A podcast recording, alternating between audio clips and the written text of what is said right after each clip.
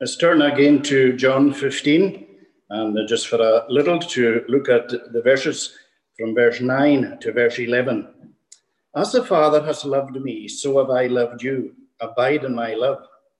If you keep my commandments, you will abide in my love, just as I have kept my Father's commandments and abide in his love.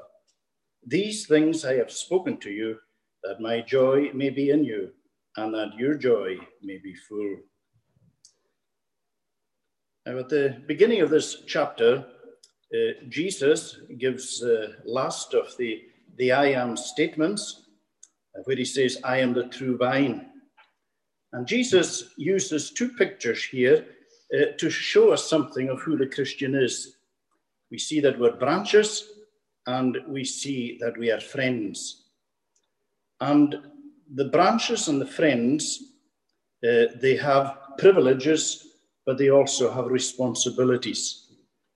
The great privilege we have is of sharing with Christ and of living in Him, because we cannot live or share unless we are united, unless we are the branches. He is the vine, we are the branches, but we're also friends. And that again is a, a wonderful privilege because we share in that friendship.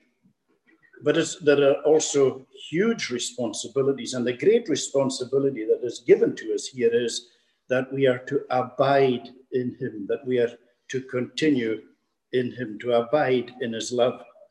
Now, this word abide is very, uh, it features very much in this chapter. Indeed, in, uh, in verse, verses 9 and 10, you can see that that word appears three times. As the Father has loved me, so have I loved you. Abide in my love. If you keep my commandments, you will abide in my love, just as I have kept my Father's commandments and abide in his love.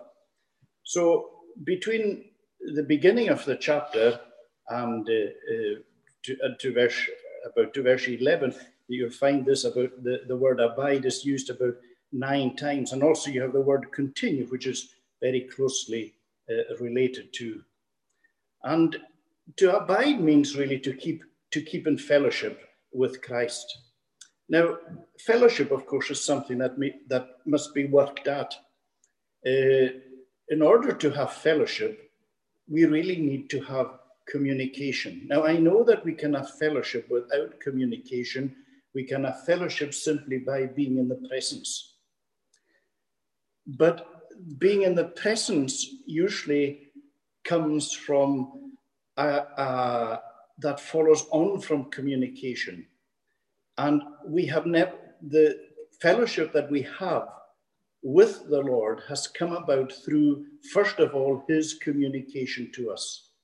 It is through the word. We didn't come to faith apart from the word. So it was his word to us that was the first means, of course, applied by the Spirit, but it is the word that comes. So there is this communication. And the moment that that word takes root within our own heart, we begin to communicate with the Lord. So it's a two way thing. And uh, so that this fellowship begins. And it is vital to our Christian development and our Christian growth. Uh, communication is a key in life. It used to be a slogan with BT, it's good to talk. And we can apply that to the Christian faith as well.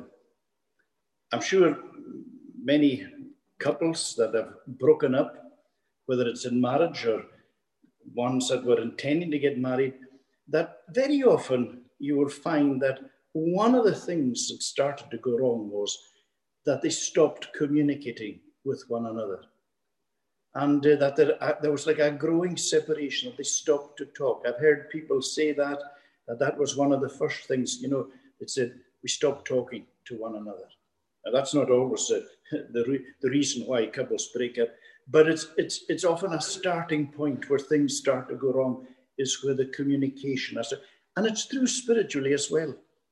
It's vital that we are talking, and we mustn't think of talking with regard to the Christian faith simply as our talking to the Lord, because so often that's the way we think. But it's very important to lay hold upon His talking to us, so that we should have the attitude of Samuel, who said, Speak, Lord, for your servant hears. And every day as we come to God's word, we need to be saying, Lord, speak to me. Speak to me in your word so that I will hear what you're saying. Give me the faith to lay hold upon it. And this brings a, a reality and a vitality to our Christian faith because we're conscious of the Lord in us, speaking to us, engaging with us. And so there's a, a reality to everything. So this abiding, of course, is, is absolutely key uh, to our Christian faith. Now, Jesus tells us something amazing here because he says, As the Father has loved me, so have I loved you. Now, at one level, we would have to say that the, the, the, the, the love that the Father has for the Son is a unique love that transcends any love that can ever be discovered or known anywhere.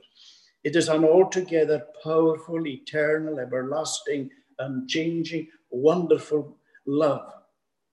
It is the love that is rooted and centered within the Godhead. However, Jesus loves us too. And he tells us, that's exactly what he says, that as the Father has loved me, so have I loved you. So that's quite an extraordinary statement. So, how can we think of it? Well, we can just say two, two very brief things. The Father's love for the Son is an eternal love. And Christ's love for us is a love that is also, we could say, eternal. Because we were loved before the foundation of the world. The love that Christ has for us didn't begin the day we were born.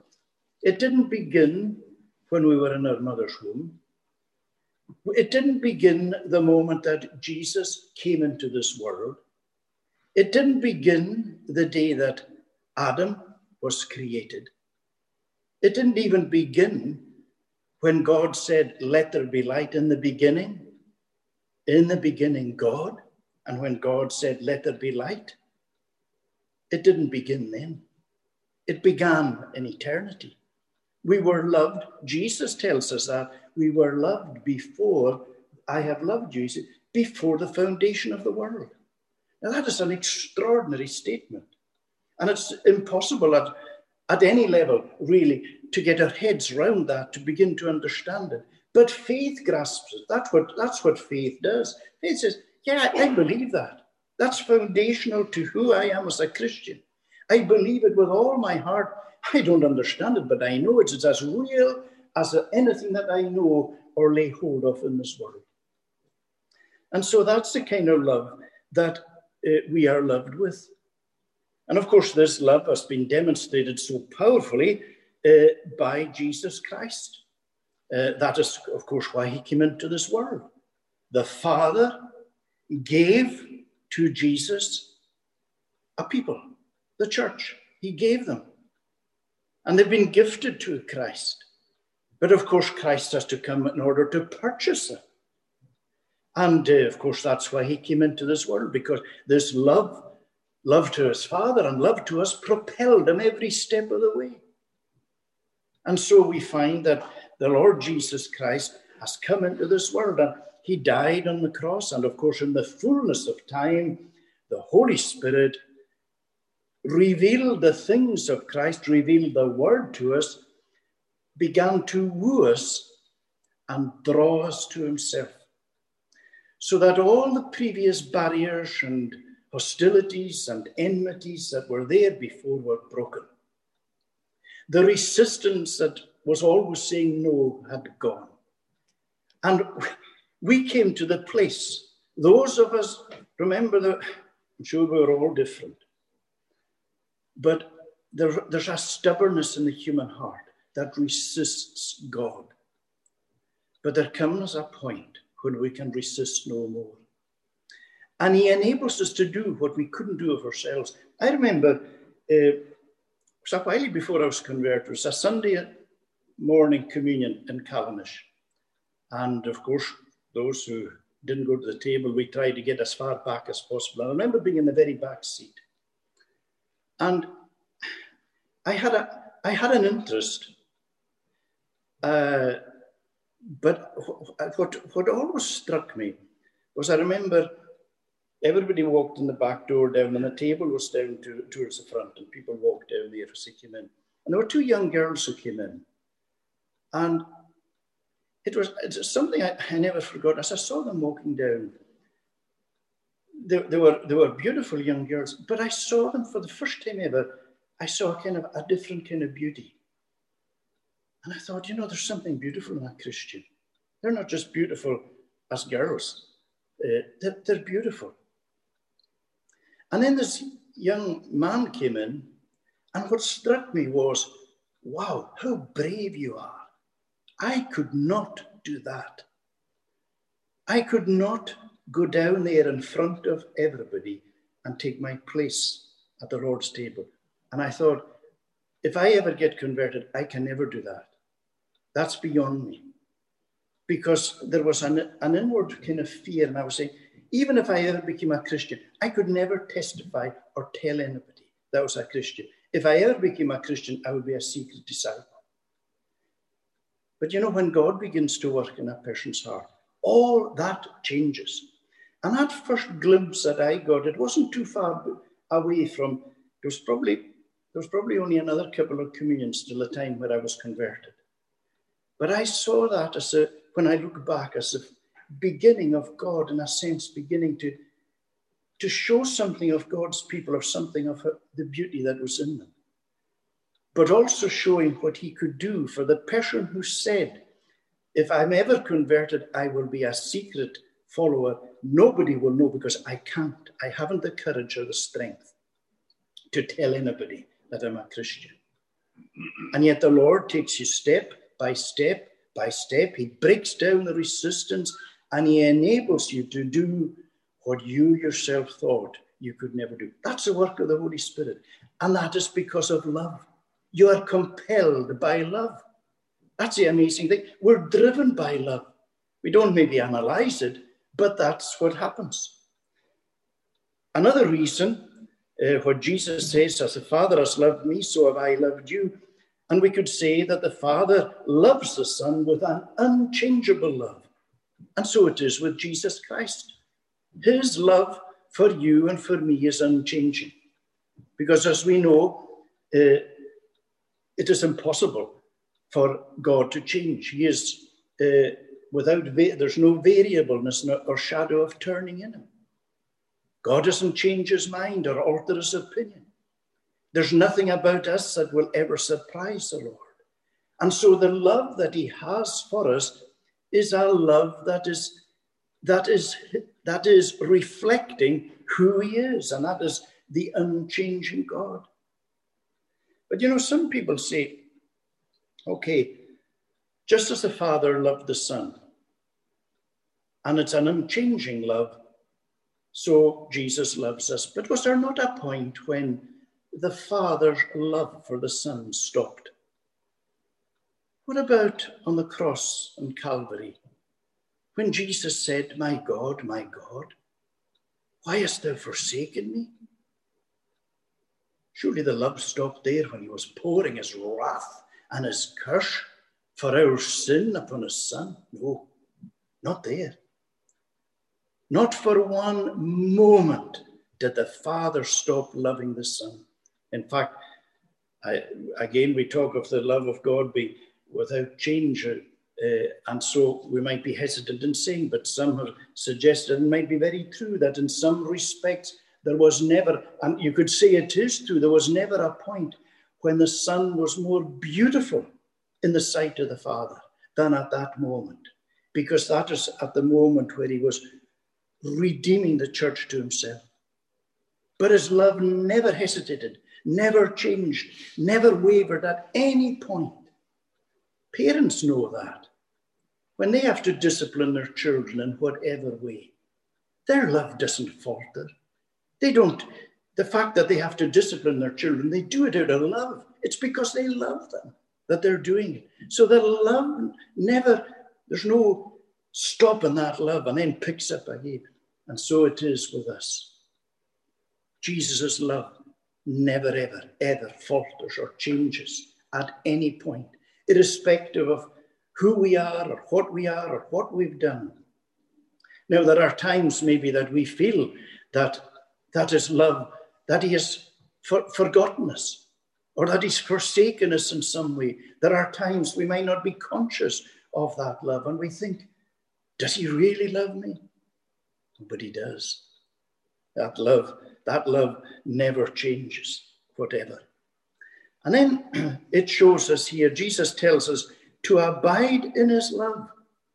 And one, of course, one of the reasons that we should always remember that is we need to reflect upon what he has done for us. But verse 10 then goes on to show us very briefly the key to abiding in that love. And basically, it is obedience to God's word. You see, this love is communicated to us by the Holy Spirit. And it, there's kind of no, no short. You see, Jesus talks about my love. Now, that love is never absent, but you know, there's a kind of there's an ongoing cycle in this love. First of all, Jesus has loved us. That's what the Bible tells us. We love him because he first loved us. He set his love upon us. As a result, we in turn love him. And the evidence of our love to him is that we want to obey him.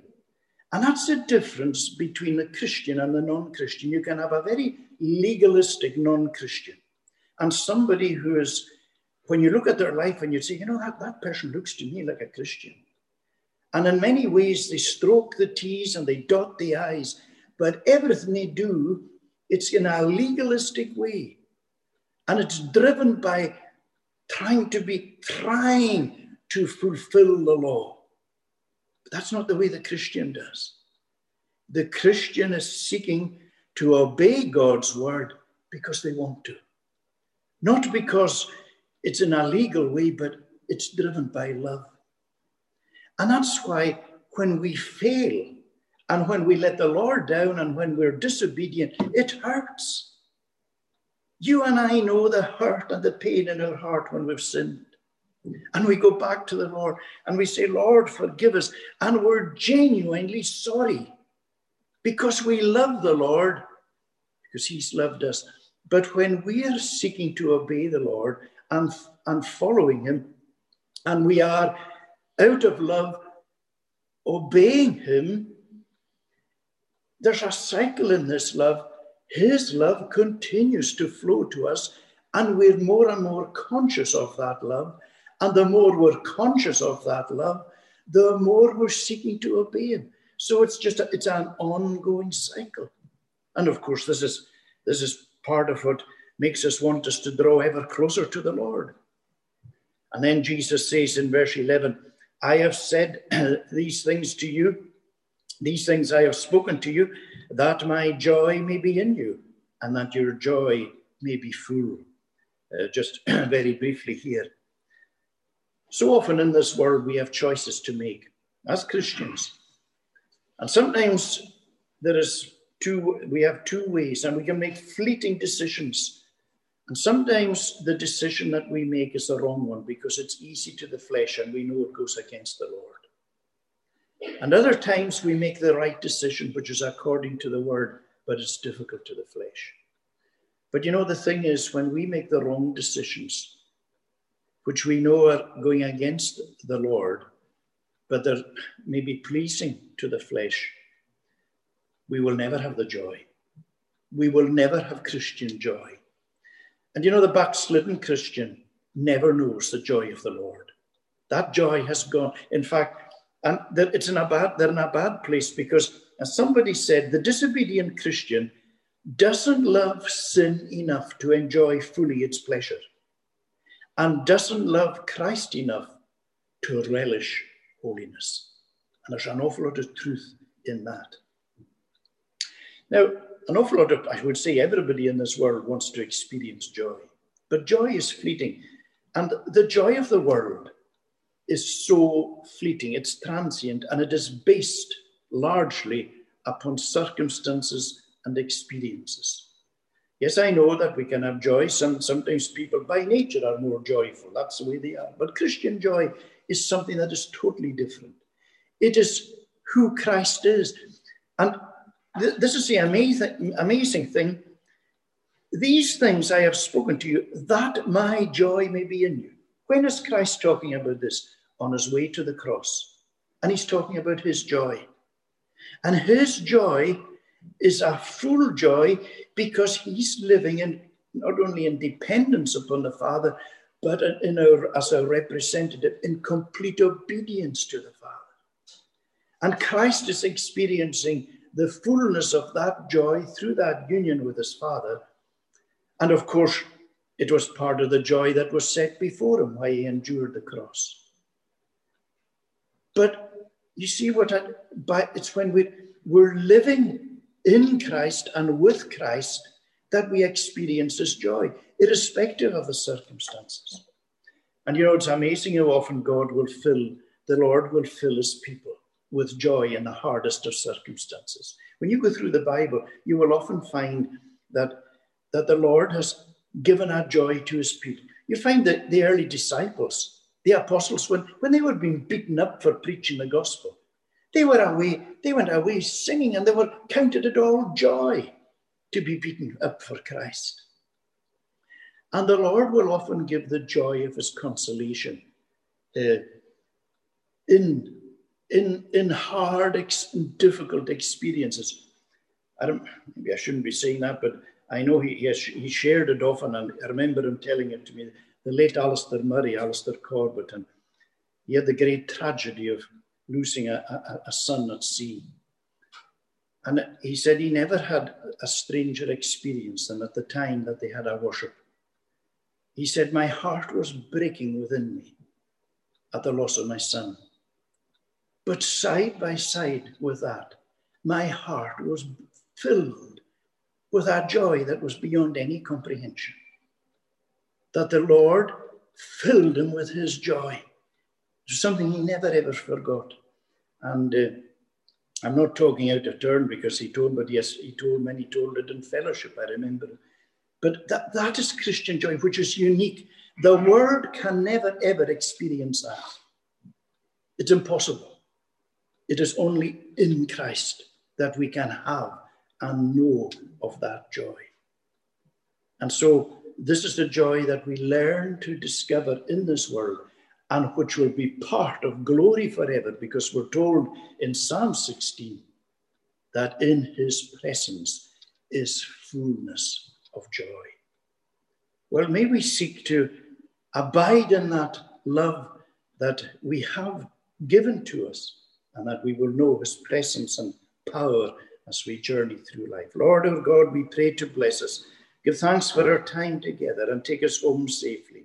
Give thanks as we heard from our brothers about just a, how wonderful it is to meet together. And we do miss one another. Lord, we remember the Morrison family. And as we remember last Friday, we had the funeral of the late Catherine Morrison, who was so much part of our, our fellowship here. And so we pray for the Morrison family. We commit them to your care. We ask, Lord, that you will do us all good. And we pray for every effort that is made to further your cause and kingdom. Remember, Lord, the work of Asian Outreach and Duncan Peterson down uh, in Glasgow, and often a, a, a heavy work that can be so, you can feel so down because often see so little progress, and yet every little while there are glimmers of light as breakthroughs are made. Lord, we pray for all who work in difficult situations like that. Watch over us and take away from us our sin. In Jesus' name we ask it. Amen.